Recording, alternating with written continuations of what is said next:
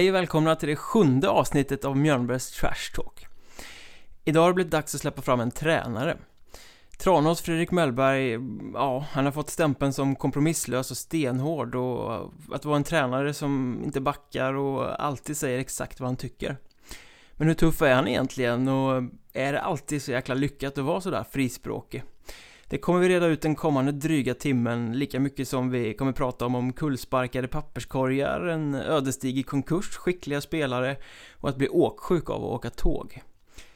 Innan vi släpper loss honom så ska vi bara precis som vanligt säga att ni kan mejla till mig, mikael.mjornberg.se Ni kan hitta mig på Twitter, att Mjornberg eller skrika jätte jättehögt på Facebook-sidan som ni hittar genom att söka på Mjörnbergs Trash Talk. Men nu släpper vi loss Hockeyettans hårdaste tränare, eller? Vi sitter här eh, dagen efter 4-2 för Tranås hemma mot Enköping med tränare Fredrik Mellberg och eh, jag gissar väl att du har kunnat sova ganska gott i natt i alla fall. Ja, det har jag gjort. Eh, vi vann ju. Då sover man alltid går när man förlorar. Men det blev inte så många timmar. Jag åkte från Tranås vid sju i morse. Så att, men de timmarna jag sov, sov jag bra. Men du, det är en ny tillvaro det här. Du sitter och kuskar tåg fram och tillbaka genom, genom riket. Är liksom som ett... Du har kommit till Tranås. Är det en ny upplevelse för dig kan man säga? Ja, det är det ju. Framförallt så är det ju nytt i och med att jag, jag är tränare på heltid. Det har jag aldrig varit tidigare. Jag har kombinerat med jobb. Eh, och sen som du säger, jag åker mycket tåg. Jag hade väl knappt åkt tåg innan tror jag den här säsongen och nu åker jag i princip ja, någonstans mellan fem och sex timmar varje dag i princip när jag inte ligger kvar, det är ett par nätter i veckan. Men, men eh, det har blivit mycket tåg, så är det. Men hur kom det sig från första början här att du hamnade i Tranås? Var det som att det var slut på lag i Stockholm och ta över? Nja, det var det väl inte kanske. Eller, om man ska se det som jag har varit då, om man tittar på, jag har varit i Huddinge och Nyköping och sen var jag en liten snutt i Hammarby. Men om man tittar på, på just Huddinge och Nyköping så är det ju topplag i östra serien. Och det, det är väl där jag trivs, liksom. jag vill vara i, i den ambitionsnivån. Och då var det väl inte så många lag kvar just i den östra och då började jag väl att flukta lite runt och, och fråga runt och jag var även på gång till vissa J20-lag och sådär men, men, det klaffade aldrig riktigt, det blev liksom inte klart och sen så eh, fick jag kontakt med Frasse i Tranås där någon gång i, ja, kan det ha varit april, maj? Och sen har det varit egentligen en stor kamp hela sommaren på att få ihop ett fungerande koncept med tanke på att jag köpte hus här i Huddinge precis. Och har en sambo och har en dotter som är 13 och en son som är 7 månader så det var en del att pussla med.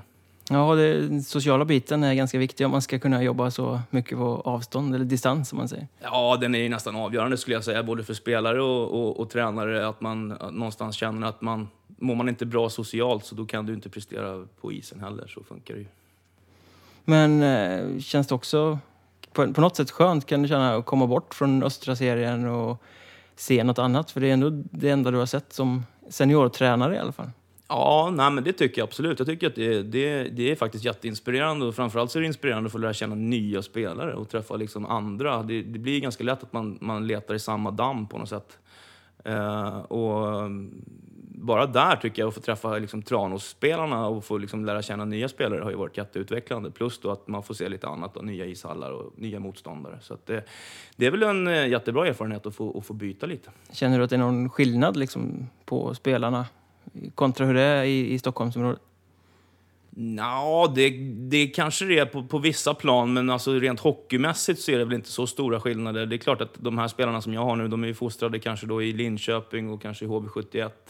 Medan de i Stockholm är fostrade oftast i Huddinge då, som, eller, eller Djurgården kanske, där de kommer. Så att, ofta har de ju en ganska bra bakgrund, men, men eh, sen är det alltid lite skillnad att träna storstadslag än, än landsortslag, om man ska säga. Det är alltid liksom lite tuffare klimat i Stockholmslagen brukar det vara lite mera, ja, man slår sig fram lite hårdare där kanske. Kan du beskriva det? Hur, på vilket sätt måste man slåss mer? Liksom? Sen, sen vet jag inte, kanske, jag kanske blandar in mina egna erfarenheter när jag spelade, men det, det är alltid sådär att det är tuffare, allting är ju tuffare i Stockholm. Det ska gå fortare, det är hårdare, det är konkurrens, det är flera om allting. Liksom, så att det, det blir ju lite lugnare. Det blir kanske inte samma kravbild egentligen på, på en själv, både på och utanför isen i, i mindre städer än vad det är i Stockholm. Och det tror jag speglar sig lite grann också i kanske då i Ja, sen brukar det ju för sig vara så att tävlingsmomentet ska ju vara samma egentligen i alla lag. Men, men jag vet inte, det är svårt att sätta fingret på vad det är. Men, men jag tycker att det är, det är lite behagligare om jag säger så. Men ändå kanske med en lika tydlig målbild. Är det positivt att inte ha den här hetsen då ute i Tranås till exempel som i en Stockholmsklubb? Ja, det kan det vara tror jag. Sen är det alltid som jag... Alltså det, jag känner att jag är kanske är ute på djupt vatten, men jag, jag, tror att det är, det är det nog på ett sätt, därför att det blir lite mer harmoni, det blir lite lugnare. Man har, och det, det är lättare att lösa saker och ting. Alltså, som, om man bara går på praktiska saker, går man på att man behöver ha en idrottshall och köra fysiskt, så får man tag på det på tio minuter. Här får man vänta ett halvår. Vill man ha en extra träning på is så är det inga konstigheter. Vill man liksom, det, det, allting går mycket lättare att lösa. Det finns större möjligheter och större förutsättningar i mindre städer. Så du måste som tränare inte kriga för din rätt att få träna laget liksom, på, om man hårdrar det så? Nej, framförallt inte med samma konkurrens kanske. Att man liksom, som jag menar att just det här med att få tider eller möjligheter så, så går det ganska lätt att få till. Och så är det ju. Det, det, det är färre om samma saker och då blir det lite mer ja, tydligare att man får, får större plats. Men du bor här i Huddinge fortfarande och eh, gör så, pendlar med tåg fram och tillbaka. Tränar ett lag i Tranås som spelar i en eh, helt annan serie, åker på bortamatcher på helt andra håll. Det blir mycket kuskande fram och tillbaka. Är det inte svårt att som tränare gå all in liksom, på uppgiften när man inte lever nära laget precis hela tiden? Nej, jag, jag, tycker inte det. Därför att dels så, som jag sa, nu, nu, förut har jag alltid min, min uppmärksamhet har varit delad då med någon typ av arbete vid sidan av. Eh, och man har ju varit borta ändå liksom ganska mycket. Så restiden i sig, den är väl ungefär den som jag hade varit borta på ett vanligt jobb. Så egentligen kommer jag, det som skiljer är att jag kommer hem kanske ett par, tre timmar senare än vad jag hade gjort om jag hade tränat en lag här i närheten. Men, men rent arbetstidsmässigt så är det nog ungefär samma. Och jag tycker nästan tvärtom, att jag kan ju också jobba mer. Jag kan ju jobba mycket mer in, ingående i matcherna och träningarna på tåget. Jag kan liksom sitta och, och, analysera och jag behöver bara fokusera på egentligen en sak. Så jag känner mig ganska alltså närvarande hela tiden, fast jag kanske inte alltid är på plats. Men det är än så länge en ganska ung säsong och det var ganska sent in så du har inte börjat eh lida och dö förseningsdöden med SJN? Liksom? Nej, jag har väl varit ett par gånger när jag stått i Mjölby och tyckt att vad fan är det här? Ska jag stå här nu i fem timmar och vänta? Men det är som sagt, då var det i augusti. Så att, eh, jag bävar lite för december och januari när det kommer snö. Men jag frågade några grabbar igår faktiskt om, om, som hade åkt den här Östgötapendeln och de sa att det var ganska bra förra året. Så jag hoppas att det inte ska bli allt för hemskt den här vintern heller. Jo, men den brukar funka faktiskt. Det har jag goda erfarenheter av. Men så fort du ska byta till något annat som går lite längre så ja, man, man har sett många tågstationer i sin dag. Det kan jag ju ja. ja, hinta om att du kommer få en kul vinter. Ja, ja, men då får jag väl ta med mig mycket matcher på laptopen och sitta och, och, och, och tagga de matcherna. Men det funkar så? Du sitter och jobbar när du åker liksom, och tittar på senaste matchen och kommande grejer, motståndare och sådär? Liksom. Ja, nu, nu har det väl inte varit jättemycket så. Det har varit någon gång sådär. Men vi, jag håller på precis nu och lär mig det här Dartfish-programmet som man ska kunna då för att kunna tagga matcher. Och, och vi har fått igång ett fungerande system där jag får alla matcherna vi har på, på, på ett litet minneskort. Så det, det, det, ligger lite i, i, i kölvattnet, men det ska absolut vara så som, som tanken är. Sen får jag nog ta någon paus ibland, för jag blev ganska åksjuk sist jag satt och tittade. Och det var inte bara spelet som var dåligt. så du satt och svajade på tåget? Liksom? Ja, det, jag vet, i 17 år jag med det där med, med, med, X2000, men jag går inte upp och pinkar i, i onödan kan jag säga. det är tur det inte är så lång resa då. Ja, precis. Nej, det, man känner sig lite halvdragen hela tiden. Men det här med att vara borta från familjen då, jag menar, du har en eh, liten bebis, du har en dotter. Eh, blir det inte, går det att få ihop den sociala biten liksom? Ja, det gör det. Därför, alltså, sen är det klart att det är väl inte en optimal situation, men samtidigt så är det ju, det här är ju mitt jobb. Jag, jag känner att nu har jag provat ganska mycket jobb och, och jag tycker, min sambo brukar fråga mig det, liksom, är det värt det? Brukar hon fråga. Jag, kan, jag säger det varje gång, att jag, om jag skulle få göra det här eller att sitta och köra budbil som jag gjort eller stå på bensinstation så, så, så väljer jag det här 11 dagar av 10. Och jag tycker ändå att vi fick till ett bra system eller ett bra sätt som gör att jag ändå har ganska mycket timmar hemma. Så att Frasse var ju väldigt förstående i det och, och, och, även hela, hela truppen. För det var det första jag sa när jag kom in, att jag kommer ha en jättehög kravbild på er och då måste ni också vara med på att jag kommer vara borta någon träning här eller kanske. Vi har, vi har gjort ett system där jag får vara hemma varannan torsdag när min dotter kommer.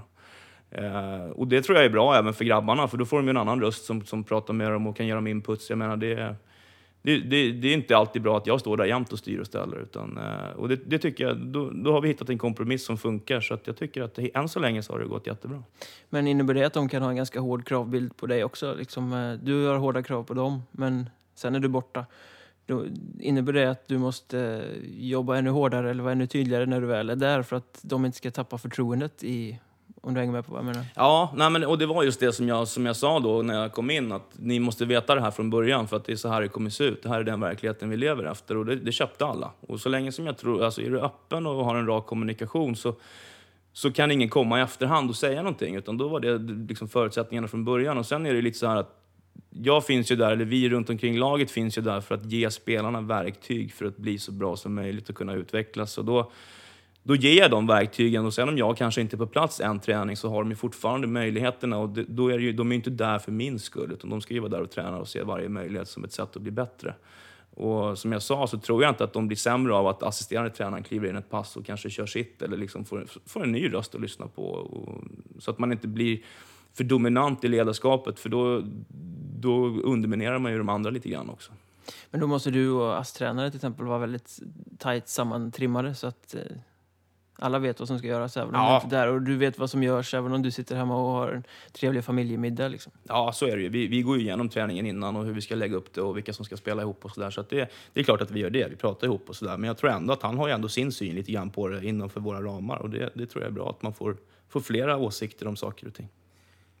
Men du sa det att ni, det blev klart ganska sent. Ni höll på hela sommaren och pussla med hur ska vi få ihop det där? Hur ska de här pusselbitarna ligga?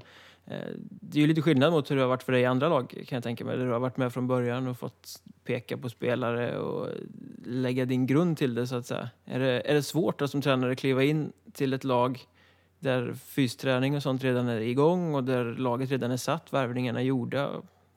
Ja, för mig är det det. Eh, för jag har ett sånt otroligt kontrollbehov. Eh, plus att jag ser ju väldigt mycket signaler redan på fysträningen på vad, vad spelarna är gjorda av lite grann. Eh, och det gör ju att när jag inte har kunnat vara med själv då och haft mina fysträningar sedan i april som jag brukar ha, så då får man ju lära sig det nu och se vad det är för karaktärer och man får ha, jobba mycket med individuella samtal och man pratar med dem, men, men det är ändå någonstans det de utför som man, som man kan bedöma dem efter. Men samtidigt, det jag såg det som, det var ju mer som en ny erfarenhet. Jag menar, jag, jag har ju kört mitt koncept i alla lag jag har varit eh, och varit ganska liksom, tydlig med att så här ska vi göra, det här har fungerat tidigare. Och jag kände det väl som ett sätt att utvecklas och få kliva in i ett lag ja, lite grann när de redan är igång.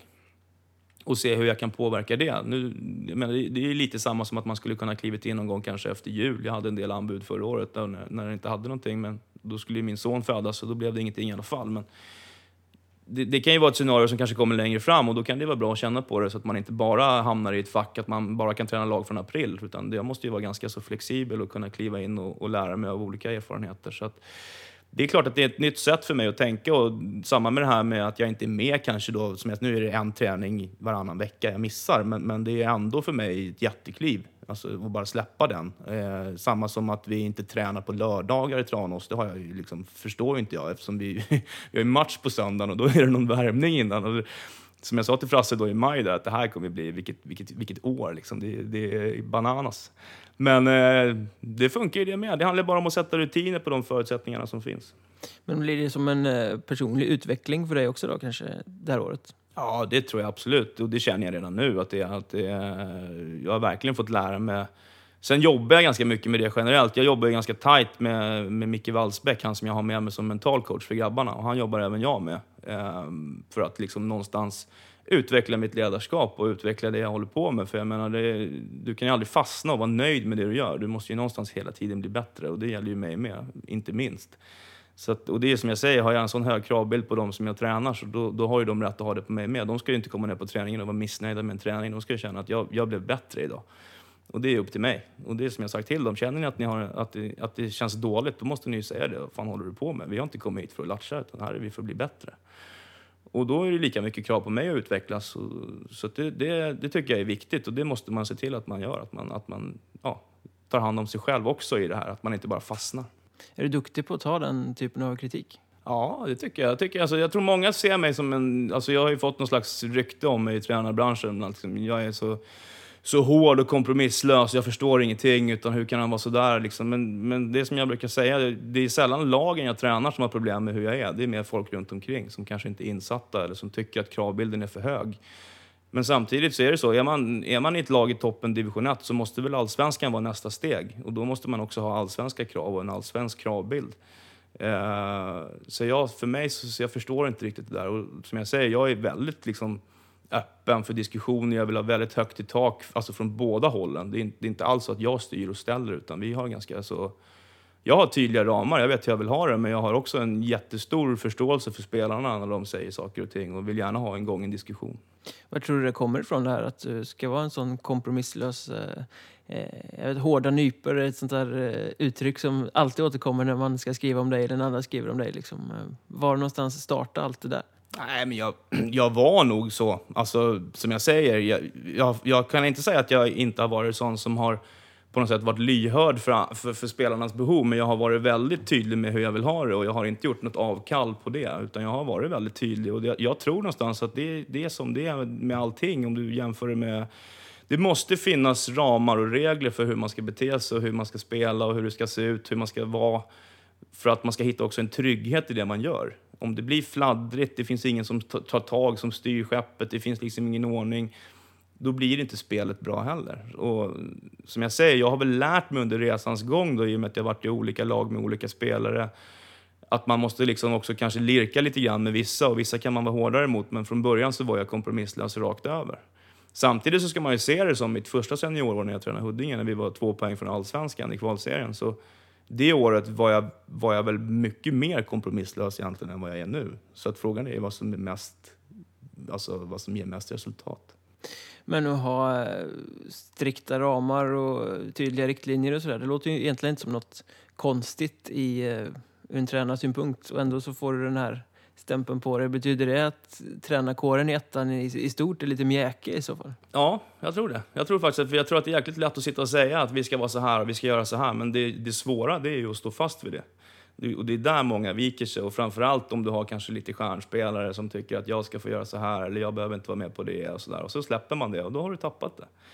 Och det, tyvärr är det så, ganska enkelt, att du måste hela tiden vara, du måste vara fruktansvärt konsekvent, tycker jag. Alltså det, och det är det jag känner att jag är. Då har jag sagt också att den dagen som jag säger någonting och sen liksom börjar vackla eller gör något annat eller inte kan stå för vad jag har gjort, då tar jag tavlan och går hem. Då är det liksom färdigt för mig. Så att jag tror faktiskt inte kanske att man ska sätta mig mjäkig och liksom dra alla över en kamp och säga att det är mesigt, men jag tror just det här att om du lägger en nivå i, i april eller på ett upptaktsmöte då är det fruktansvärt viktigt att du kan hålla i det även när det börjar blåsa snålt i november kanske. Men vad händer då till exempel om du har en grupp spelare som köper dina, din filosofi när ni träffas första gången inför säsongen och sen när, fram i oktober, november så ser du att de börjar tumma på det där och kanske blir lite för softa och bekväma. Liksom. Vad, vad gör du rent specifikt då? Nej, men då får man shapea upp det.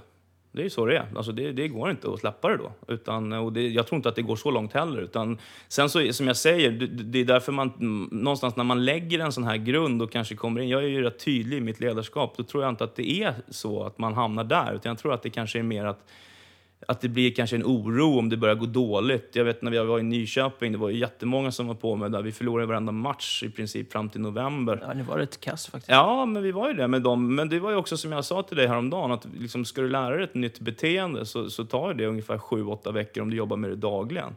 Och vi kanske hade en timme om dagen att jobba med det. Och då tar det lång tid och när resultaten inte kommer då börjar man ju tvivla och så är man där. Men då gäller det verkligen att få dem att tvivla inte på det här, för det här kommer komma. Och mycket riktigt så, nu fick vi ju lite draghjälp just det året då med att det kom in tre spetsspelare som höjde konkurrensen. Och då är vi ju där igen, du måste vara lite hotad, du måste känna att liksom, jag är inte trygg på min plats. Då först får du ut maximalt av dem. Så det man kan hota med som tränare, om man ska gå tillbaka till den förra frågan, det är ju liksom att, ja det är speltiden. Alltså, och då gäller det att man är en förening där det ändå finns konkurrens. Det är mm. svårt att börja hota med speltid när man har två femmor att spela. Ja, när det inte finns någon annan att sätta in istället. Ja.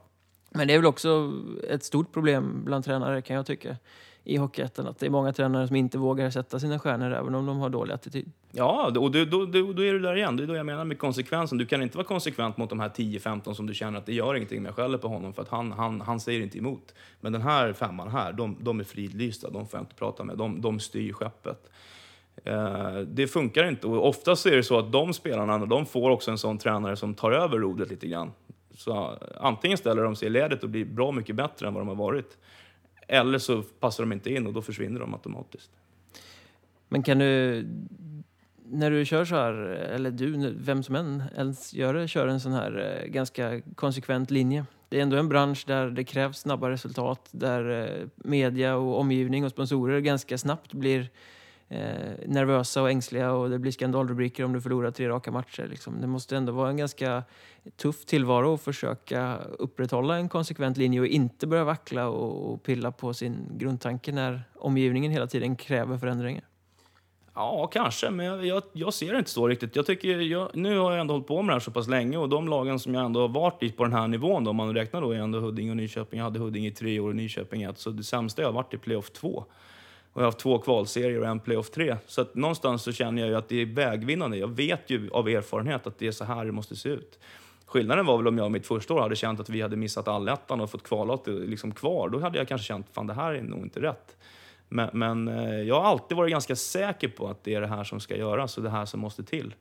Och det är det som jag tror också har gjort att det har blivit unikt. Sen är det klart att jag, jag tränar ju mina lag hårt. De är väl förberedda och de har liksom någonstans så på division 1-nivå så är det ett så, så brett spann så att det, det, ibland kan det räcka att du är bra förberedd. Så är du starkare i tredje perioden så vinner man ändå. Men för att gå tillbaka till det vi pratade om, det här med att man har en press på sig att vinna, så, så självklart är det ju så. Men det gäller ju att skynda långsamt. Det var ju som Nyköpingssäsongen om vi använder den som ett exempel. Så efter den matchen där i november, där, jag tror vi fick stryk mot Väsby borta.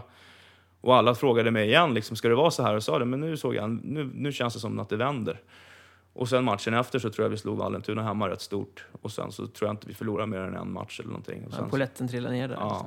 Liksom. Eller framförallt att grabbarna någonstans liksom började, för, liksom, de, de började känna sig trygga i det vi höll på med. De, de började också förstå det.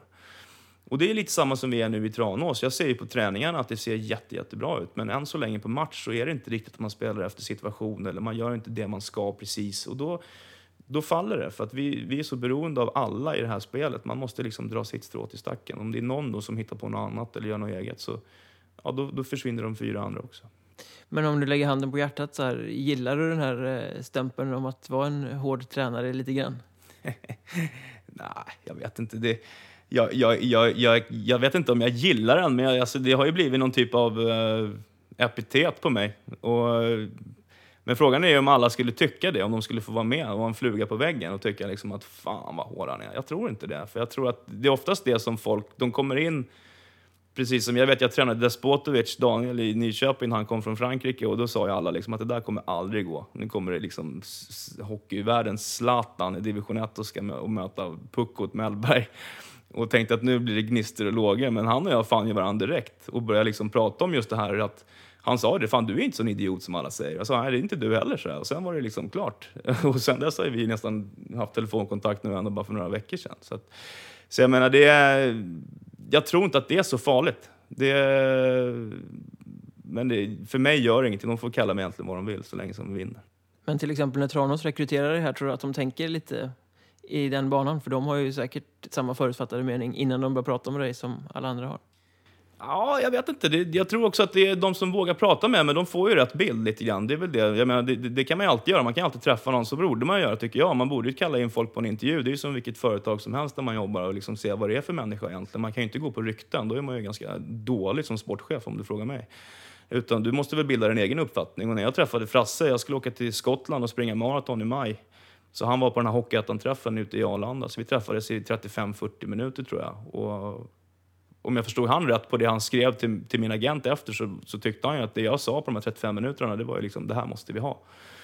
Och då köpte han ju hela paketet. Han köpte ju det som jag pratar om då i form av hur jag vill lägga upp lag, hur jag vill jobba med laget och sådär. Så att någonstans, så han vågade ju träffa mig och fick väl en, kanske en annan bild än man hade hört då, i sådana fall, om man hade hört någonting dåligt innan. Mm. Men eh, konsekvens är också ett viktigt ord här, det gillar du att trycka på. Eh, men det är fjärde klubben på lika många säsonger så att du hade du velat ha lite mer lugn där? Att, alltså en konsekvent satsning med samma lag i, i flera säsonger för att kunna sätta din grej riktigt ordentligt?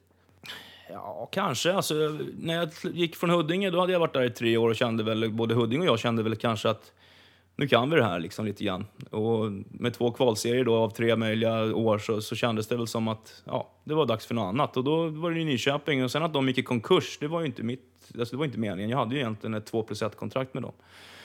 Så det blev ju rörigt liksom där. Och, um, ja, och sen blev det ju Hammarby som jag någonstans hade en högre förväntan. Jag trodde det skulle bli bättre.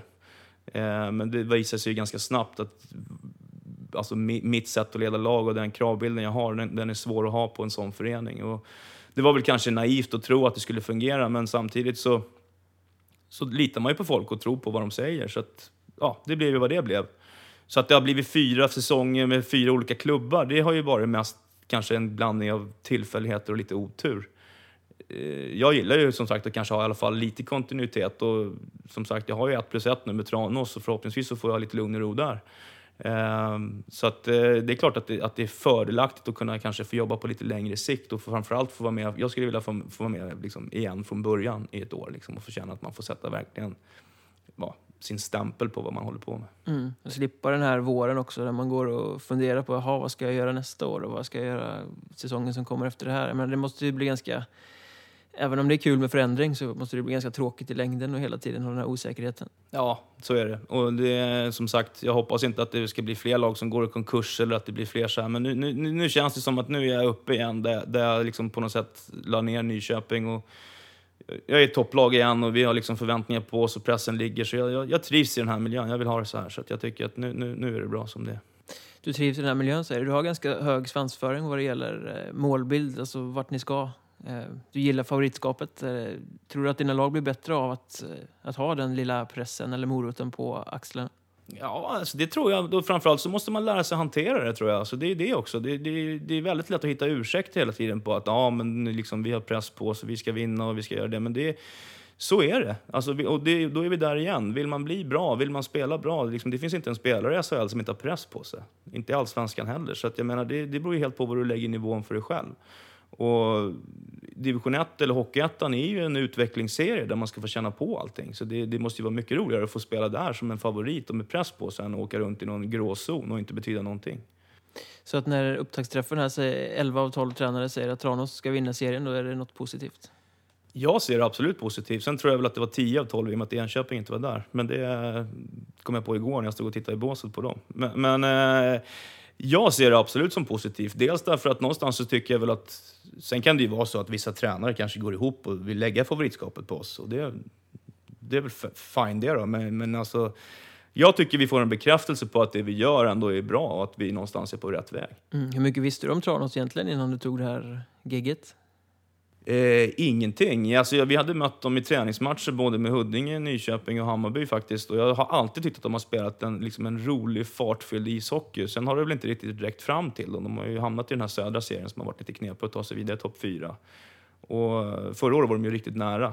Och det var väl också då jag vet vi var där nere med Hammarby och vi stod med halsduk i båset. Det gick undan där alltså.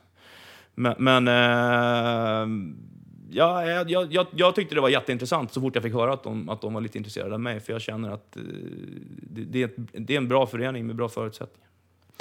Den här eh, rollen som tränare, att du, du, är ju ytterst ansvarig. Är det också en, en kittling i det hela? Att man är den som får stå och ta ansvaret även när det blåser? Ja, alltså det ingår i jobbet. Jag tror att det är den nerven man tycker om. Framförallt jag gör det, som tycker ändå att alltså själva som jag som har spelat, liksom, man har hållit på med det här liksom, i hela sitt liv och haft den här nerven som spelare. Man har klivit in för fullsatta läktare, det har liksom varit tryck, det har varit press, det har varit...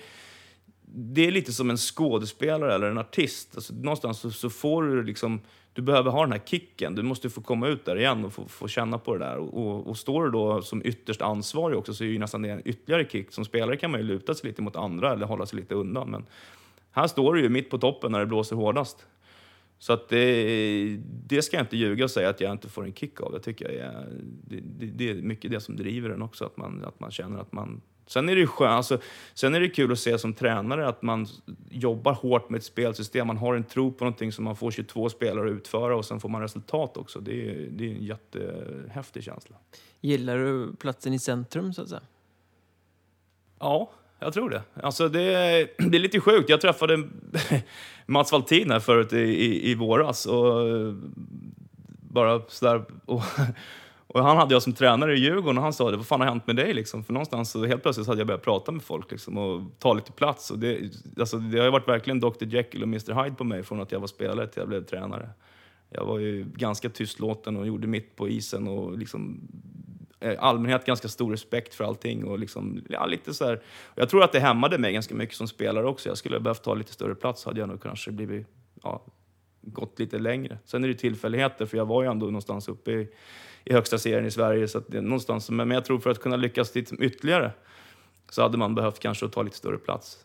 Så att eh, det, det, där tänker jag mycket på själv, just vad som hände när jag blev tränare och fick den rollen. För att jag har, det har utvecklat mig som person också. Ja, för det är väldigt svårt att se dig som någon tyst liten mus idag liksom. Ja, men jag tror att det, som jag sa, det var väldigt mycket så förr också. Det är inte så jäkla lätt att slå sig in i lag liksom, där det är ganska tydliga roller redan. På, på den tiden så var det inte så att man, att man böt lag så man byter kallingar, utan då skulle man slå sig in i en stomme och liksom, det var inte bara att kliva in som junior och tro att man skulle få ja, men sätta på rätt musik i, stereo, i stereon i omklädningsrummet. Eller liksom, ja, det var ju bara plocka puckar och bära trunkar. Och, ja, men som det, alltså, på gränsen till penalism, men det var ju liksom, någonstans så blev man uppfostrad på det sättet. Och det, det förekommer väl kanske lite grann nu, men inte så mycket som jag tycker kanske att det, att det borde om jag ska vara ärlig. Det behövs lite mer just den här liksom själv, vad ska man säga, saneringen lite grann.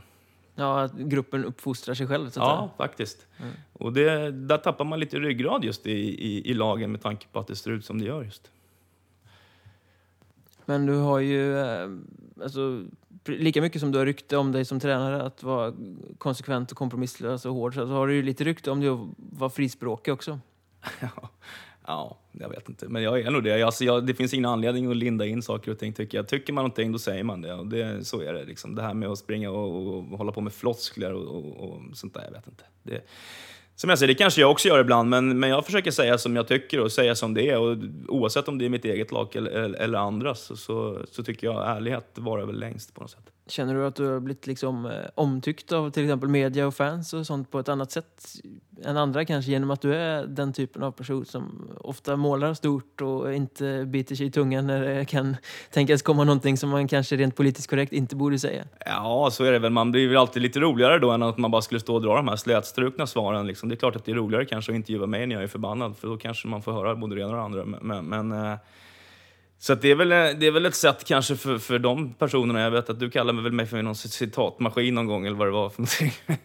så att, eh, ja, det kan ju komma en del, men ja, det är inget jag tänker på. Det är inte så att jag går hemma och funderar ut vad jag ska säga, utan det, det kommer liksom i stundens hetta. Det klickar till och så bara ramlar orden ur munnen utan att du tänker på det? Ja, faktiskt. Men sen jag har lugnat mig lite där med faktiskt. Jag vet att domarna brukar få sig en ganska bra omgång förr i världen och det, det, känner jag också att där har jag också på något sätt släppt. Liksom. Det finns ingen anledning.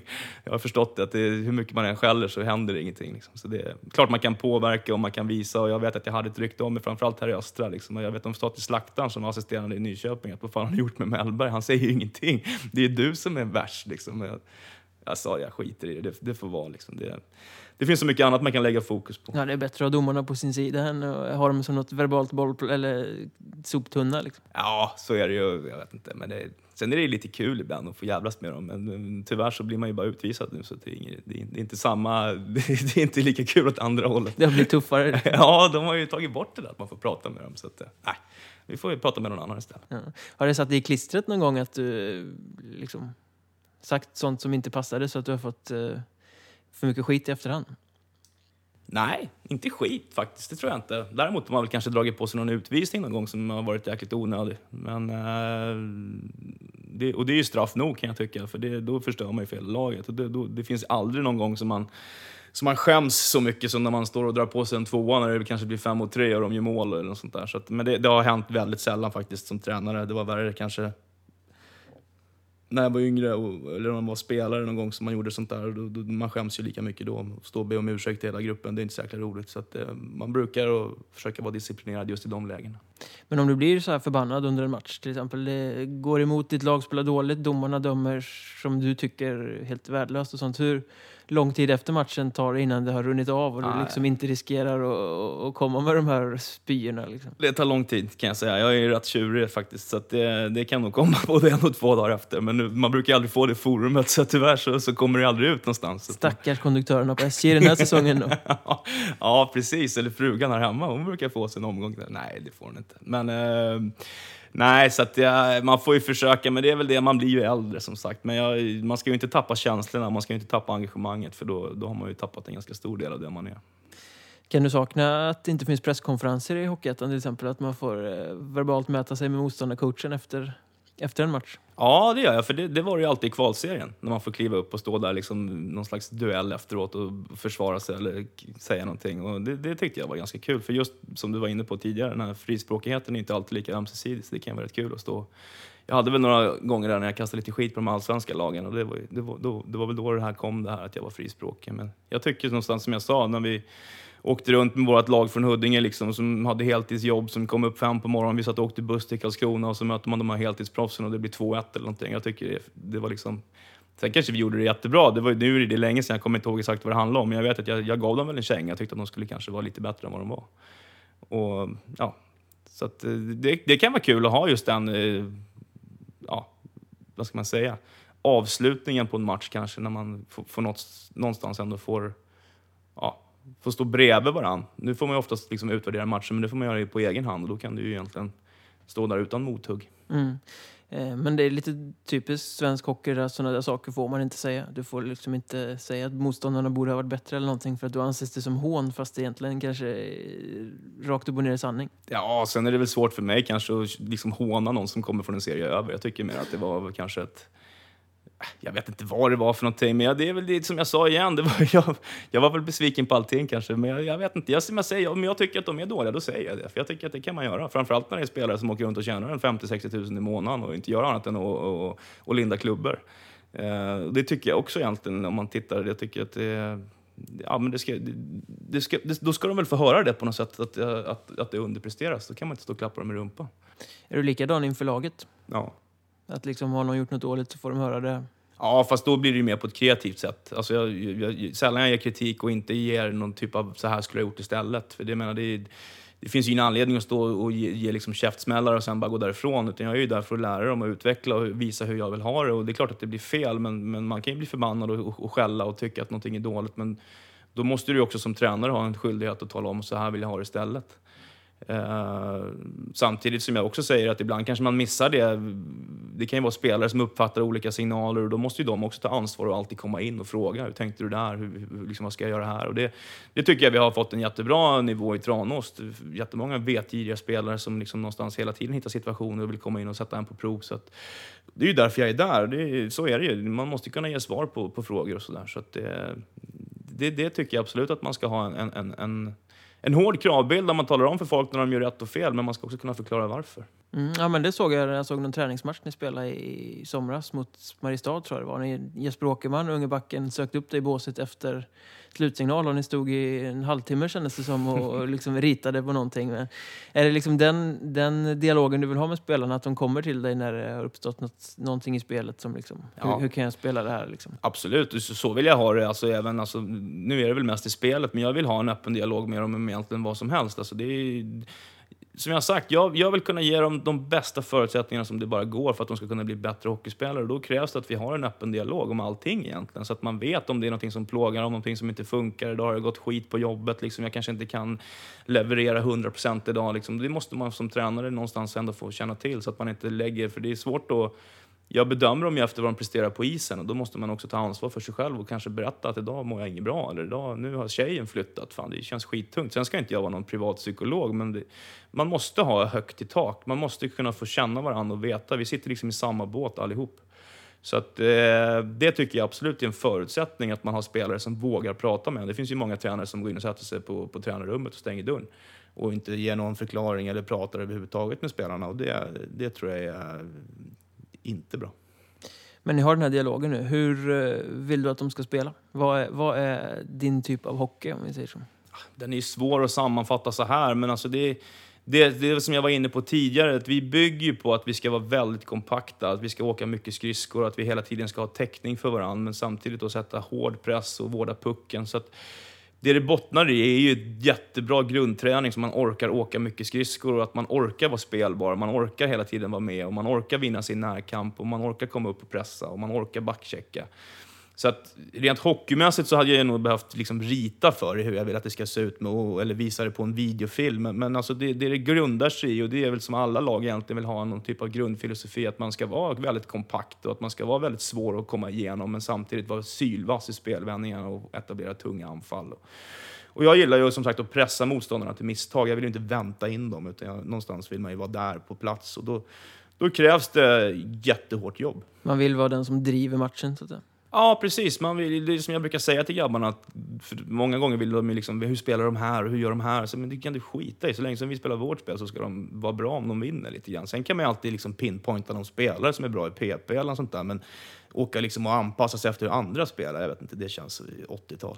Mm. Ger du tränarorder till exempel om du vet att de har en supersniper, att du kan säga till dina egna spelare att gå in och pilla lite extra i knävecken på Ja, det är klart att om man vet att en spelare åker runt med ägg i brallorna så brukar man ju såklart säga till dem att göra en extra propp. Inte för att man ska vara ful eller något sånt där, men vissa spelare blir ju för, de förstör hela matchen om man gör dem två tacklingar, för då är det inget roligt att vara med. Så det är klart att man, man ger dem tips om det, men jag sitter ju står inte i båset och ber någon flyga in och, och, och slå ut tänderna på någon. Så funkar det ju inte, utan det är ju mer att man kanske vill vara lite mer kanske på sin vakt, att man eh, ja, men i powerplay vill han skjuta mycket, komma upp hårt i puckbanan till exempel. Eh, så att de känner till att när de är på isen mot kanske den specifika spelaren, att det finns ett hot som kanske är lite annorlunda än vad det hade varit med en annan femma på isen. Så det, det förekommer ju.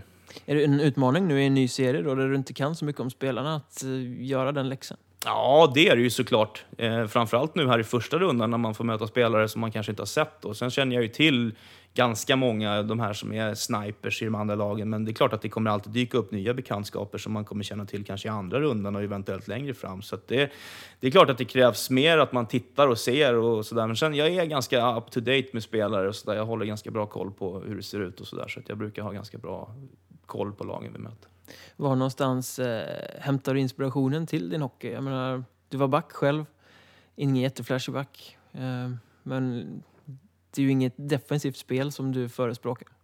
Nej, jag, jag, tror ju att jag någonstans kanske förespråkar en hockey som jag dels tycker om att se på själv, som jag tycker är roligt att titta på, som är publikfriande på något sätt. Att man har liksom långa anfall där man någonstans liksom sköljer över motståndare och kan hålla pucken i princip tre minuter utan man blir av med den.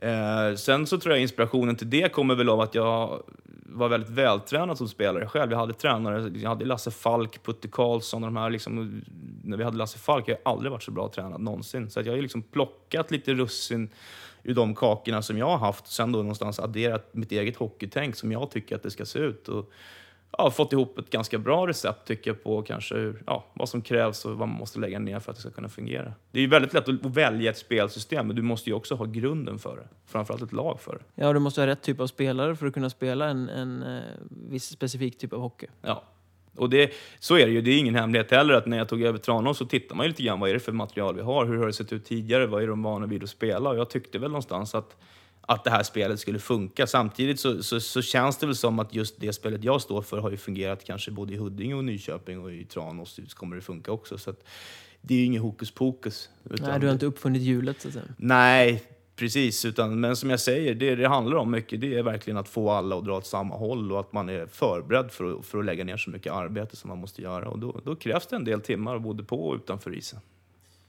Men du har varit med, inte jättelänge, det känns som att du har varit med i, sen stenåldern i princip, men det, är egentligen, det här är bara din sjätte seniortränarsäsong egentligen om jag har kikat rätt. Ja, det blir väl nästan femte om man ska räkna bort Hammarby, för det var bara ett par månader.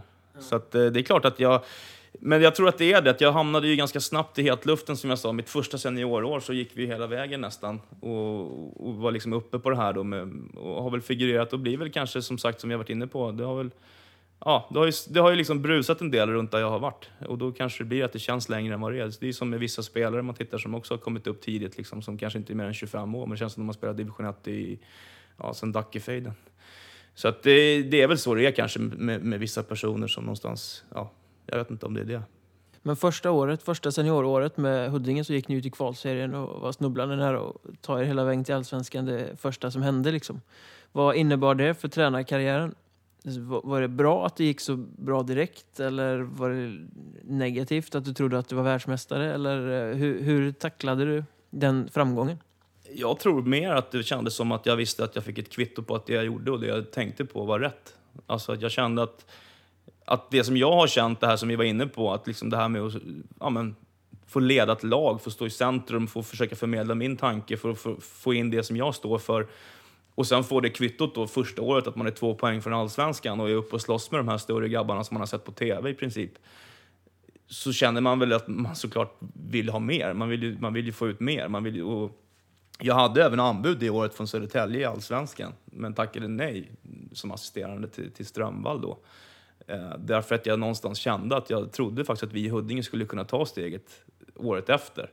Varpå vi fick en riktig baksmälla-säsong och missade allettan, men gick bakvägen till playoff 2 och åkte ut mot Asplöven i, i 2-1 i matcher där vi höll på att slå ut dem det året som de gick upp. För att sen år 3 studsa tillbaka igen och vara i kvalserien en gång till. Då. Så att det, där kan man väl fundera på vad man liksom skulle ha gjort eller hur hade känt om man skulle ha ridit på den framgångsvågen. Samtidigt så valde jag att vara kvar och mycket också för min sociala situation med min dotter då. Så att jag menar, det är ingenting jag kan sitta och vara ledsen för nu, men då kanske jag hade varit till och med ändå högre upp, för då hade man ju fått den här steget in i allsvenskan, för det känns svårt också att få få chansen. Det är många som slåss om samma och det är, det är lite samma folk i, i, i samma lag som studsar runt. Liksom. Så det... Man måste nästan ha lite den här bananskals... Eh, att något lag går jättedåligt måste sparka sin tränare och så kan man glida in på den vägen. Liksom. Lite så är det, för det är ingen hemlighet. Det, kan jag, det står jag för varje dag i veckan, att jag söker mig uppåt. Det har jag alltid gjort. Och jag tycker att jag har gjort så pass bra resultat i division 1 så att jag kanske har förtjänat chansen i alla fall stå som assisterande någonstans och få känna på den organisationen och den liksom omgivningen. Men, men jag vet inte, det kan ju vara att man är rädd för mig också. Man hör de här ryktena som hörs här nerifrån att det, de tror att jag kommer in som någon slags glädjedödare och ska vara elak mot folk. Men jag vet inte, då tycker jag det är konstigt om, om min kravbild inte skulle passa in i ett allsvenskt lag så då tror jag svensk hockey är illa ute. Du var uppe och cirkulerade på ryktesradarn till Södertälje inför säsongen nu. Ja, jag var ju... Inte för att det är allsvenskan, men... Eh, Nej, jag var där ute och träffade dem ett par gånger och hade väl eh, ambitioner själv. Jag ringde dem själv och frågade om jag fick komma och fick träffa han, Mats Pernhem. Och vi var väl ganska långt gångna, men då pratade vi väl mer J20 som jag förstod det. Eh, men det sprack sista svängen där. Och ja, det är vad det är. Det är, liksom, det är inte klart förrän det är påskrivet. Så det, det, men det var ju lite surt så just då. Men jag, som jag känner nu i efterhand så jag är jätteglad för att jag fick Tranås. Jag trivs fruktansvärt bra. Och skulle jag få välja nu så hade jag tagit Tranås varje dag i veckan. Och det säger jag inte bara för att jag fick det, utan det, det känns som att det är mer rätt. Det är något på gång där? Liksom. Ja, och sen så, så trivs jag i den rollen. Jag menar, liksom, jag, visst, J20, jag säger ingenting om det. Det hade säkert varit jättekul. Jag har inte tränat i J20-lag, det är väl det enda jag inte har haft. Jag har haft pojklag och J18 och A-lag, men, men eh, jag trivs bättre där uppe och, framförallt i topplag som är topptippat som jag varit inne på. Så att, eh, ja, jag, jag, tycker att det, jag är jätteglad för att jag fick chansen i Tranås. Jag, jag hoppas verkligen att, att de känner att de kan vara nöjda med mig också. Men vi backar bandet här lite till, till Huddinge. Um sådde du några tvivel någon gång på ledarskapet när ni fick den här andra säsongen som eh, den första var en succé och sen den andra så var ni rätt bedrövliga och var topptippare men hamnade i fortsättningsserien? Nej, det gjorde det faktiskt inte. Därför att någonstans så är jag ganska snabb med det där. att jag förstår ju att det kommer massa skriverier, man får massa frågor utifrån. Folk tycker liksom att nu kan du väl dra, liksom du som, så, som är så jobbig. Men jag kände hela tiden att jag hade spelargruppen i ryggen. Och det, då är vi där igen, så länge som du har den här öppna kommunikationen med gruppen, de här 22 spelarna som man någonstans har liksom, av nästan familjeband till känns det ju som. Känner du att du har dem med dig, då spelar det ju liksom ingen roll vad, vad, vad media skriver eller vad du får för frågor. Och jag, jag, jag, frågade dem och de sa det hela tiden, att vi, de trodde också på det. Och sen så någonstans så tycker jag ändå att vi fick lite upprättelse då, för vi tog oss hela vägen upp till playoff för att Vi slog ut Hudiksvall i två raka eller nej, vi förlorade hemma och slog dem borta i två raka. Och sen så höll vi på att slå ut Asplöven. Så jag tycker ändå på, Alltså om man ska summera den säsongen så visst, det var ju ett totalfiasko jämfört med året innan. Men vi gjorde det tillsammans och vi stod liksom rakryggade och tog oss till playoff 2. Men vad var det som gjorde att det inte gick den säsongen? För ni hade ju ändå bra lag på pappret. Jag tror det var just det att första året så hade vi ett jättekompakt lag. Alltså jag kom in, de hade ju åkt ut precis året innan mot Olofström i playoff 3, vunnit allt i princip i division 1 och i allettan. Och så torskade de mot dem. Eh, och när jag kommer in, och, och det första jag sa då på upptaktsmötet var väl liksom att nu ska vi börja träna fys fem dagar i veckan. Och jag tror det var väl två man som i princip gick därifrån. Varav kaptenen var den ena. Men vi fick ihop det där. Vi fick liksom Tobias Köpp och Ville Åman. Alla de där var uppe och sprang 400 liksom. Köppen har ju för fan plattfot och eh, alltså, han tog ju knappt runt. Men han, han sa ju det sen efteråt. Han har aldrig varit så bra tränad. Och någonstans så började vi liksom få ihop det där redan i april. Och det bara blev starkare och starkare. Och sen började de ju känna det året att fan, det här ger utslag. Vi är piggare än alla andra. Och det som skilde det året från år två, det var just att vi fick inte ihop den här fystruppen det skulle börja värvas in de här bröderna Persson och det skulle komma någon ner från, eh, var han från Nybro, han den här backen, kommer inte ihåg vad han hette nu. Eh, men de kom ju inte. Så att vi fick ju köra fys med 11-12 man. Och då direkt då får du den här sprickan som jag var inne på tidigare. Då börjar de undra, vad gör de andra 12 någonstans? Varför ska vi köra när inte de kör? Och det var inte så att kravbilden var sänkt, det var bara att vi hade inga spelare. Jag fick ju inte in dem, de skulle inte komma förrän i augusti.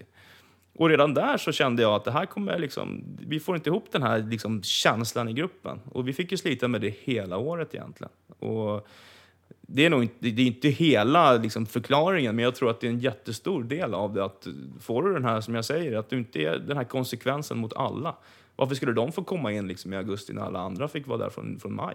Det, var den fysiska statusen annorlunda också då när, eh, när resterande 12 väl kom? Ja, det är klart den var det. Vi fick ju inte alls den här ut, utväxlingen, att vi liksom var vältränade och på något sätt liksom kunde känna som grupp att vi har stått här nere sedan i april och svettats ihop när det börjar blåsa kallt. Och, och sen när resultaten börjar studsa emot, liksom, då, då, vet man ju själv hur det är. Det är ganska lätt i hockey att det det skenar iväg. Man får måste-matcher mot Vallentuna borta, Värmdö borta. Liksom deras intro, det var rök i hela hallen och så gjorde de 2-0 när man knall, alltså, det, det liksom, Och då börjar man hitta ursäkter istället för att liksom någonstans ta tag i det. Och, nej, vi var snett ute hela det året egentligen. Och jag tror inte att vi fick till det då, för, som jag säger, när det började bli riktiga matcher. och vi fick den här vändningen, när vi kunde vända mot Hudiksvall och känna liksom att fan, vi är inte så dåliga ändå. För vi hade ju inte så mycket sämre lag. Det var ju bara att den här känslan inte fanns.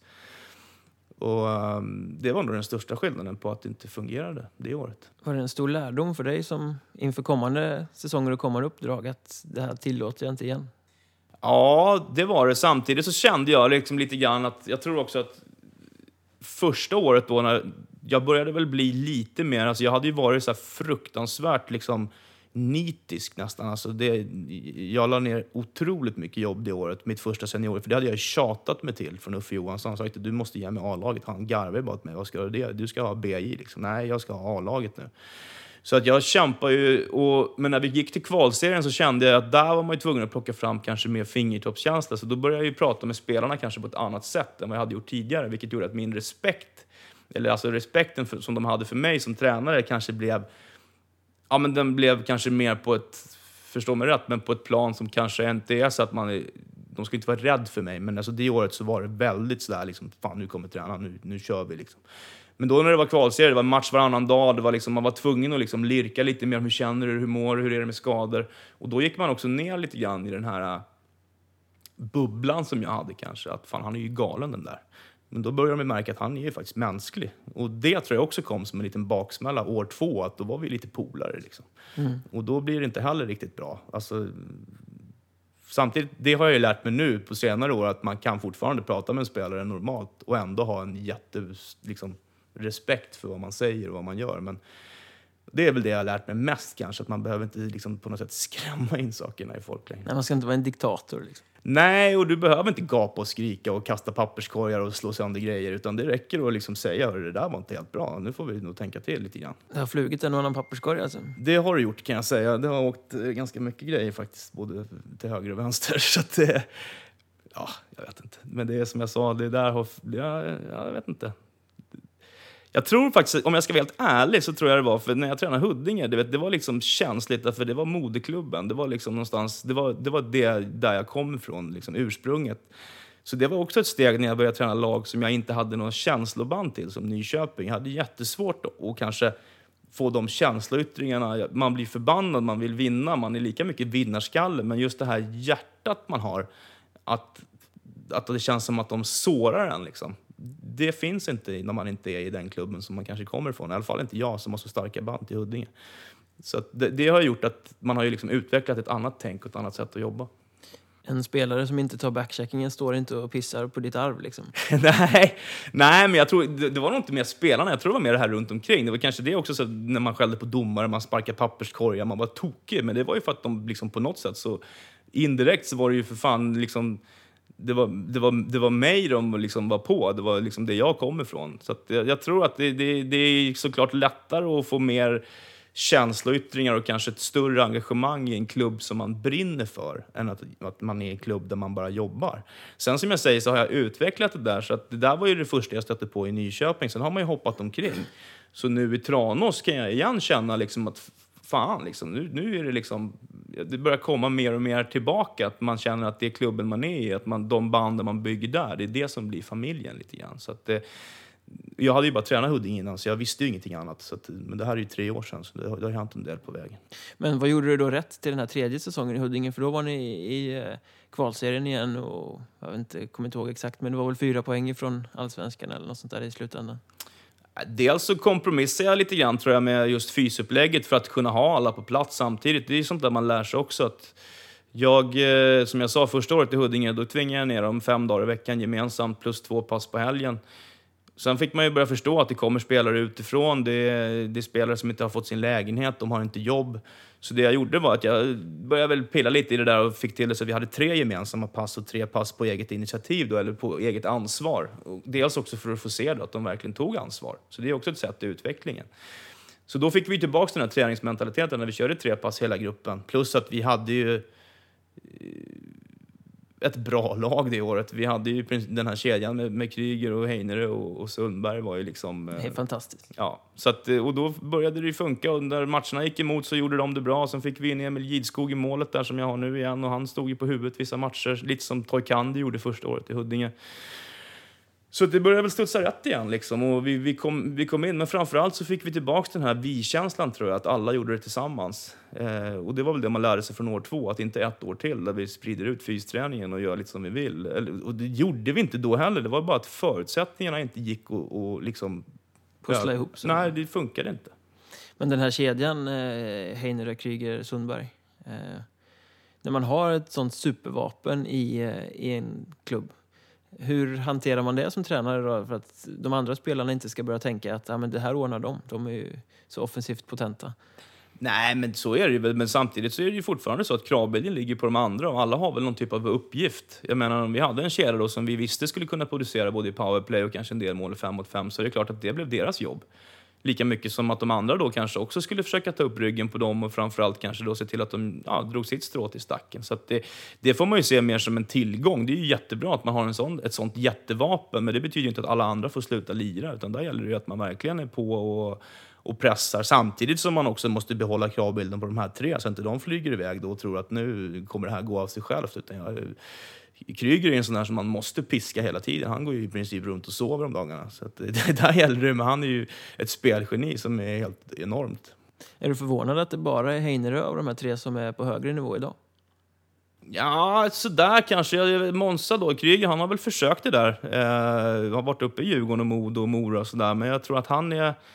Eh, han har väl hamnat lite kanske snett. Han har ju absolut kvaliteterna, men det är svårt. Liksom. Det är ett jäkla jobb som måste läggas ner. Och sen som jag sa, det är tillfälligheter på den här nivån. Och Heinerö, han var väl kanske lite mer den här ja, men grovjobbaren av de här tre som på något sätt ändå kunde finnas i en roll där man fick åka i en fjärde femma och jobba och kämpa och slita och liksom visa sig. Eh, Medan de andra lever mycket på sin spelskicklighet och sina kvaliteter där och kanske inte är några jättefysfenomen heller. De har svårt att, att lägga på sig mycket kilo och liksom sådär. Utan det, sen så tror jag inte... Jag, jag, tror att de andra två skulle klara sig lika bra också om de får chansen. Men jag tror, det är svårt, som Djurgården gjorde tyckte jag, att värva in de tre som grovjobbare, för de var inte det alla tre. Utan då måste man sätta dem i rätt forum kanske och, och ge dem chansen på, på, på, på rätt premisser. Och det, det, kanske de inte fick alltid. Sen är det ju en mycket högre konkurrens där uppe också, så det gäller ju verkligen slå, slå sig fram. Så att jag är väl inte förvånad över att Heinerö klarade det bäst, för att han var nog den som kanske ändå kunde kanske anpassa sig mer till den rollen de fick. Det var kanske lite naivt av Djurgården att ta alla tre som kedja och tro att de skulle kunna producera eller bidra på samma sätt tillsammans i en tuffare liga. Ja, det kanske det var. Samtidigt så tror jag att jag vet ju inte hur Djurgården gjorde med det där. Jag följde ju inte det där efter det. Men det är klart att har man en kedja som på kvalserienivå till allsvenskan producerat liksom, ja, jag tror de hade väl en, över 60 poäng allihop, så, så är det väl inte heller helt otroligt att de skulle kunna leverera på allsvensk nivå. Men, men, men, kanske att de skulle ha fått då kanske lite längre tid på sig och kanske lite mera chanser att spela ihop sig där uppe också. Men, men eh, det får man ju inte alltid, utan där gäller det att slå sig fram på egen hand. Och då, som jag säger, jag ska, nu sitter jag och pratar om grejer jag egentligen vet om egentligen, men, men eh, som sagt, jag tror de hade kunnat greja det, men de hade nog kanske behövt lite mer tid. Är det de bästa spelarna du har haft eh, ynnesten att träna? Oj, det är en svår fråga. Eh, jag har tränat ganska mycket spelare nu och jag tycker jag hade många duktiga spelare i, i Nyköping faktiskt. Jag hade... Sen har jag jättesvårt faktiskt att peka så att han är så jäkla bra, han är bäst. För att jag ser det så mycket. Det är samma när journalister frågar mig, kan, de gör alltid det i Tranås, liksom, kan du säga vilka som var bra? Alltså, nej, jag kan inte det. För att jag tittar liksom på laget, jag tittar på hur vi spelar som grupp, jag tittar på hur vi producerar. Sen kan jag också se att det är en spelare som gör tre mål en match och har dagen, men visst, jag är inte mycket för heller och liksom sådär. Men det har jag också fått börja tänka på att det kan ju vara skönt för den spelaren att få höra någon gång att tränaren tycker att han är bra. Men jag brukar ju såklart säga det till honom liksom face to face, men kanske inte i media. Men, men eh, det är klart att de tillhör de, bland de bättre jag har tränat såklart. Sen är det ju så här att både Monsa och, och Sundberg har jag haft sedan de var juniorer. Så de känner jag väl liksom ett annat engagemang kring kanske. Och Heinerer kom väl in där jag hade, han kom in till Huddinges A-lag. Men han har ju alltid varit på radarn, han har ju varit runt lite grann i andra föreningar.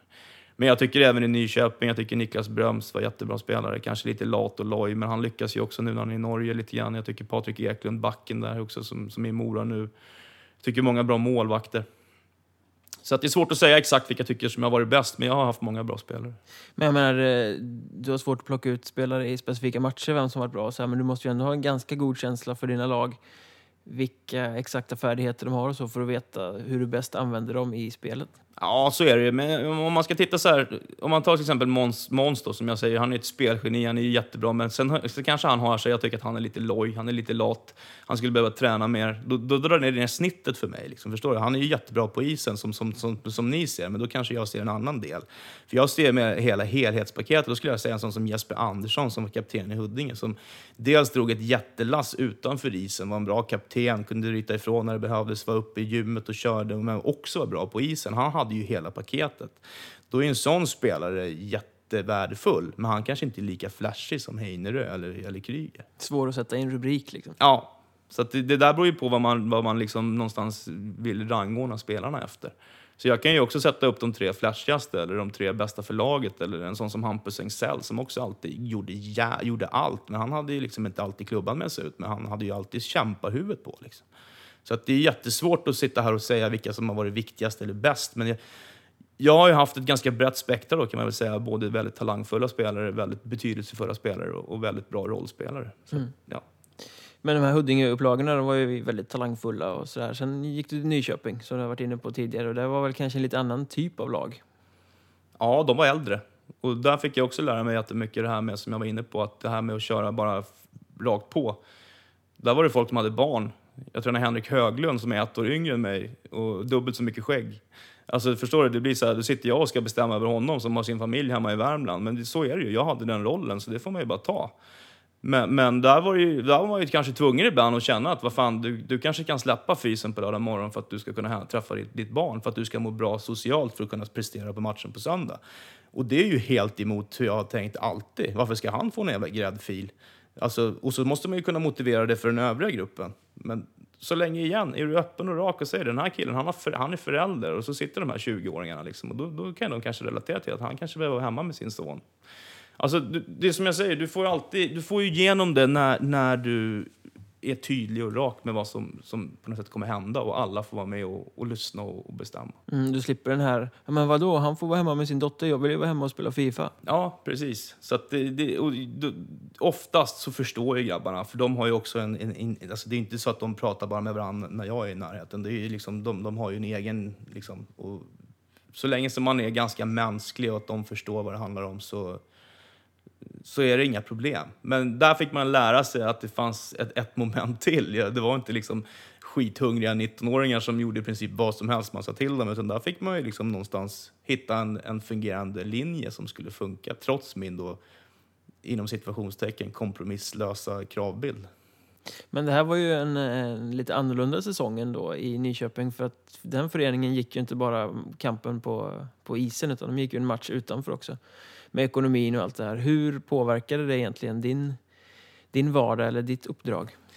Nej, det, var, det var knepigt, alltså, för att eh, dels är man ju inte så jätteinsatt i det där, just vad som händer bakom kulisserna. Man försöker göra sitt jobb och försöker få till det. Och Eh, och det är ju sådär, jag har ju kravbild på att man vill ha mat efter träningarna, man vill att grabbarna ska få rätt material, man vill att vi ska se likadana ut i form av lagkläder och jackor och såna här grejer, för att det ingår liksom i mitt paket. Och vi fick ju till det, men det, det, det liksom, man förstod kanske inte hur ansträngt det var när man kom upp och tjatade om det, eller när vi hade det här mötet i december när jag sa att men vi behöver inte åka buss till varje match, vi kan ju kanske åka minibuss. Så man fick ju göra avkall på det som man ändå alltid varit van vid och trott, liksom, eller tyckt varit viktigt.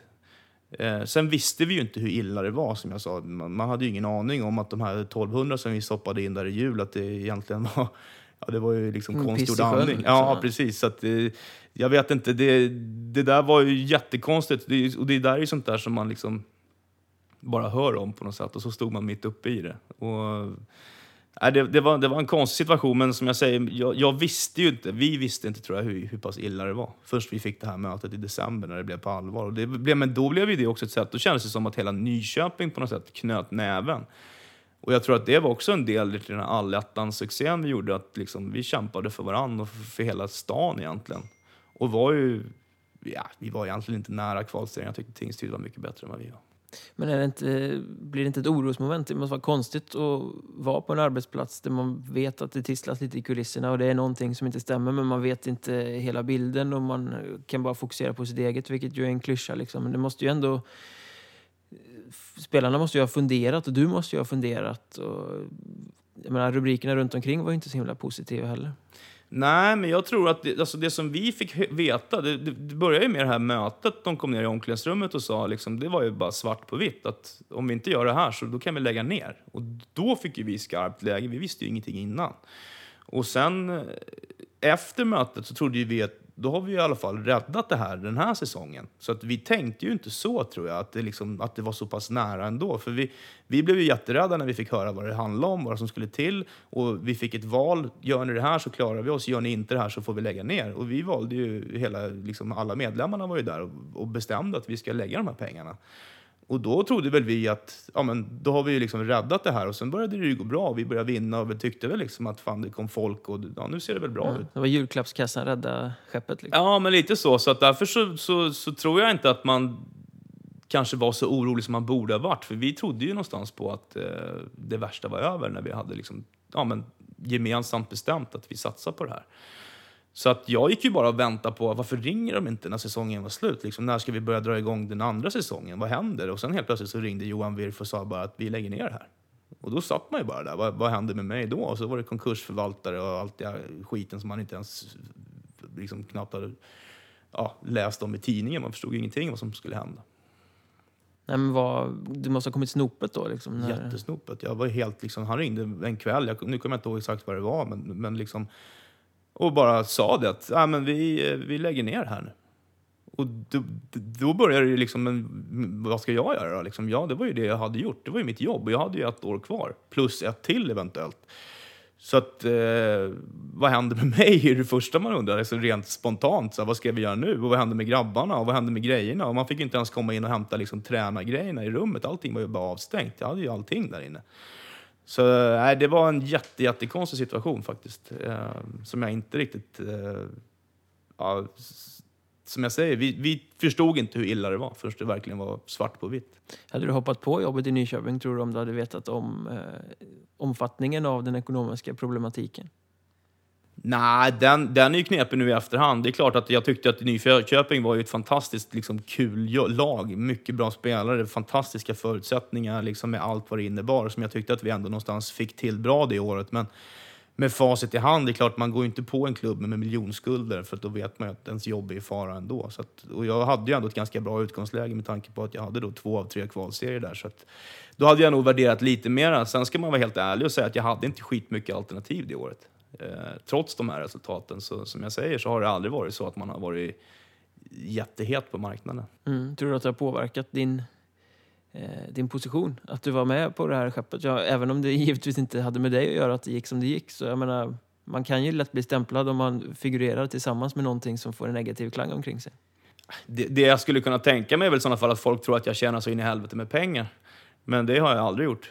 Utan jag har ju alltid gjort det här för att jag brinner för det och tycker att det är roligt. Och jag tror att alltså ska man se de tränarkonstellationer som jag har mött då på vägen upp i de lagen jag har varit så tror jag om man nu i alla fall tar sig från allettan och framåt och upp till playoff och kvalserier så har jag nog inte tjänat ens 10% av vad de har gjort tror jag. Framförallt inte i Huddinge, jag hade ju kaffepengar liksom. Men jag gjorde det för att jag, för att jag tycker att det är kul, jag brinner för det. Som jag sa, jag har kombinerat det här med, med jobb, alltid. Det här är första året som jag gör det på heltid och då, då ska man ju ändå, det är inga fantasisummor vi pratar om liksom.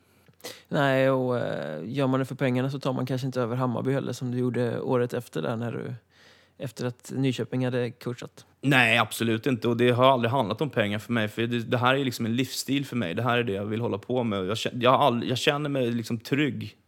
Det är nästan det enda arbetsplats jag kan säga som jag känner att jag att jag någonstans vet vad jag gör. Liksom. Att jag kan någonstans stå rakryggad och jag kan vakna en måndag morgon och känna mig liksom lycklig att jag ska gå till jobbet. Annars har det bara varit massa ångest när man ska gå och jobba. Tycker jag. Så är, man hamnar någonstans, man känner sig liksom felplacerad. Men, men att hålla på med det här, det, är liksom, det kan inte bli bättre.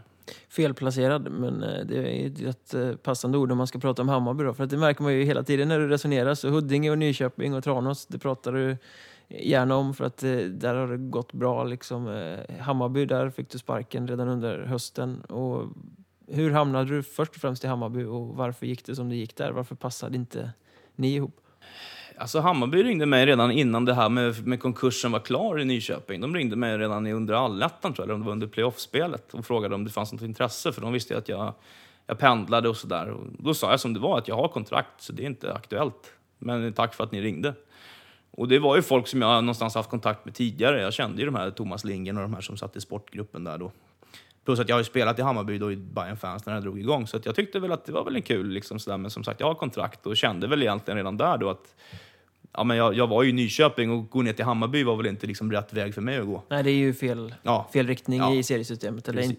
i ettan i alla fall. Ja, nej, så det var väl inte egentligen. Men sen då som sagt så hände ju det här. Det bara kom ju över en natt. Och Ja, och då, det var ju ganska sent in det med. Alltså, det var ju i april kanske jag fick veta det. Eller sent var det inte då. Men... Så att man, var inte liksom, man hade ju inte varit ute på, på marknaden direkt och letat. Och då hade ju Hammarby ringt som sagt. Så att, och då när de hörde det här så ringde de ju igen och frågade liksom att nu blev det ett annat läge. Hur ser det ut för dig nu då? Och det är klart att det lockade. Dels därför att, jag, som jag sa då när jag tog över Hammarby, så var det, jag står fortfarande för det, att varumärket Hammarby är bland det största vi har. Sen att det kanske inte faller lika stort på hockeyn som på fotbollen, det har man ju lärt sig nu. Och sen som jag sa, så när jag träffade dem och, och de byggde ihop det här paketet som jag fick då med, med liksom ett deltidsjobb och jag kunde få träna och vi skulle ha bra eller hyfsade träningstider ändå. Och vi skulle kunna ha mat och vi kunde inte betala spelarna speciellt mycket pengar eller egentligen ingenting. Men det vi kunde liksom ge dem var en gedigen hockeyutbildning och ett, ett bra liksom, utvecklingsområde. Och det är det som jag sa, det är det jag brinner för. Så när vi satt med spelarna och pratade så var det ju det vi kunde erbjuda. Att du ska få material, och du ska få mat och du ska få schyssta förutsättningar för att kunna ta nästa kliv. Och så plus att du får spela i ett av Sveriges mest anrika föreningar med mycket publiktryck. Och går det bra så blir det bättre och sådär. Så att man var ju taggad, men sen då när man börjar märka när vi går på is i augusti att vi hade tider 21.30, 22.00 liksom efter MBs 03 och såna grejer. Då börjar man ju undra, så ska det vara så här? Och grabbarna börjar undra, de börjar ju fråga mig, vad fan händer? Det här var inte det du lovade oss när vi hade möte. Liksom. Och då är det ju jag som står med hundhuvudet. Så redan där började det bli liksom sprickor i det vi hade byggt upp. Och, och, som jag säger, min kravbild på spelare då med fys varje dag före eller efter träning och du ska liksom någonstans komma ner innan, du ska vara förberedd, du ska se till att du vill liksom prestera. Det rimmar inte riktigt när man ger grabbarna förutsättningar att vara färdiga med träningen klockan 23.00 för att sen äta middag och sen gå upp klockan fem och jobba. Och det resulterade ju också i att de här spelarna som jag hade plockat med mig från Nyköping bland annat, de valde ju att kliva av.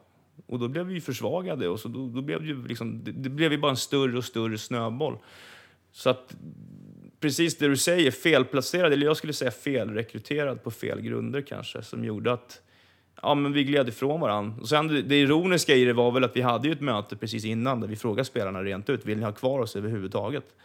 Och jag tror det var en spelare som tyckte att, ni, att vi skulle lämna skeppet. Så då kände vi väl att vi hade i alla fall majoriteten, att vi skulle fortsätta. Vi åkte ner till Visby, vann eller vi hämtade upp ett underläge till kryss, förlorade i sadden, slog Haninge borta och sen fick vi kliva av. Så vi hade väl på något sätt börjat, tyckte jag, vrida runt det och då tyckte de att nu är det dags att ni hoppar av.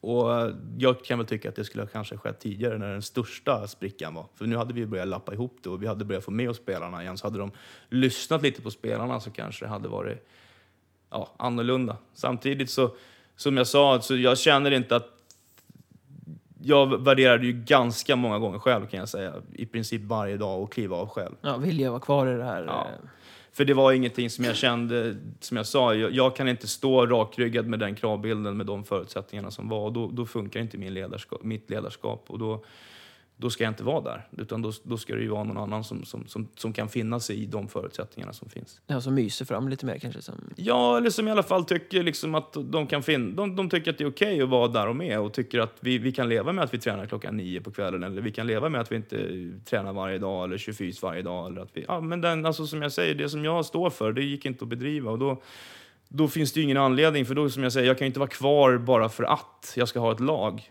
Eh, och det var ju mycket så tankegångarna gick, men sen så, så, så tog ju de steget före mig. Då. Vilket för mig var, kanske var bra, för då hade jag ju fortfarande kontraktet gällande. Ja, du fick betalt utan att göra någonting. där. Jajamän. Eh, Men det var ändå din femte seniorsäsong och första gången du fick sparken. Alla klarar sig inte så långt. Nej, precis. Och sen jag ser det lite som en fjäder i hatten. Man måste få sparken några gånger för att man ska veta hur det är också. Så att, eh, man kan ju vända på det. Det är en erfarenhet det också. Sen var det fruktansvärt jobbigt, men jag fick ju lite hjälp av Hockeyettan då. Jag fick ju sitta och se lite matcher och prata lite hockey ändå för att man får ju fruktansvärt tomrum. Eh, framförallt då så, som, som du säger, man har hållit på då tre år i Huddinge, ett år i Nyköping och varit uppe verkligen och andas och sen helt plötsligt så ska man sitta och se på någon webbsändning eller kliva ner i Björkingshallen och se Huddinge-Sundsvall och inte ha någonting att säga till om. Så att, eh, jag vet inte, det var, det var också en erfarenhet att få, få ett break. Du vill bestämma lite.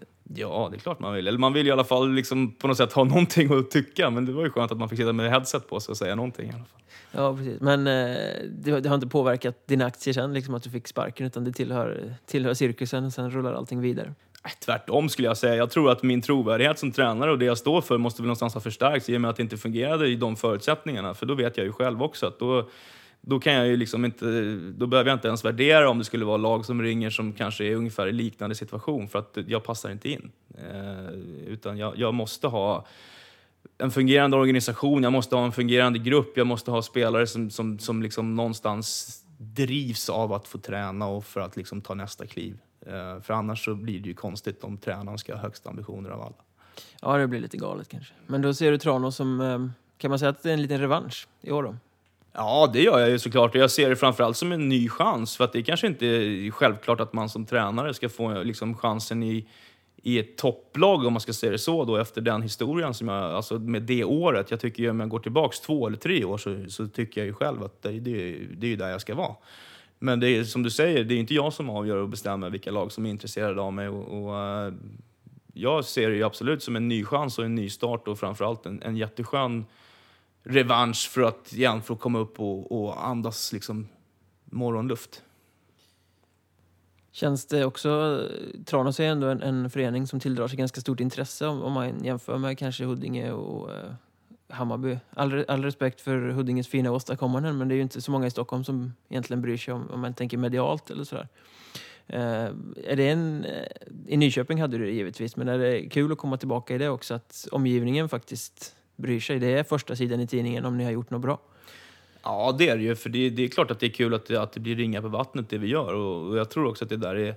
Eh, det är, det är lite viktigt för grabbarna med att få känna att de är betydelsefulla. Och liksom, som jag menar, som i Huddinge, vi, vi var i kvalserien och vi hade 300 på läktaren. Liksom. Det, det var fullsatt en gång och då var hela Umeå här nere i princip. Så att det är klart att det, att, det, att det är kul att det blir uppmärksammat. Och att det, samtidigt så är det ju en annan sida också. Att det är som jag säger, de är på en nu och tycker det ser inte riktigt bra ut. Liksom. Varför ser det ut så här? Varför funkar det inte? Och jag försöker förklara att vi fortfarande ja, nu är det oktober idag, men det tar en stund eh, att sätta allting, men det är, det är både på gott och ont att det är lite mediasnurr runt omkring. Sådär, så att, eh, men det är, jag tycker det det är klart att det är bra, och det är kul att det är ett intresse och det är roligt att det är, att det är folk som engagerar sig i det vi gör. Det, annars är det ju ganska tråkigt att hålla på.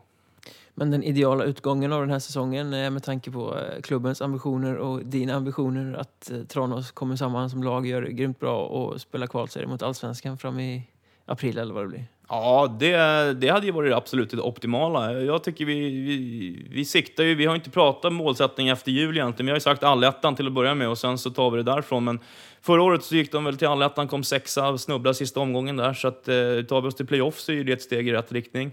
Eh, I playoff kan vad som helst hända, en sån här gammal hockeyklyscha. Men faktiskt, Där kom den, till Ja, slut kom där. klyschan. Jag var tvungen att ta en. eh, så, så, så är det klart att om vi kan snubbla oss in i kvalserien så är det toppen. För alla.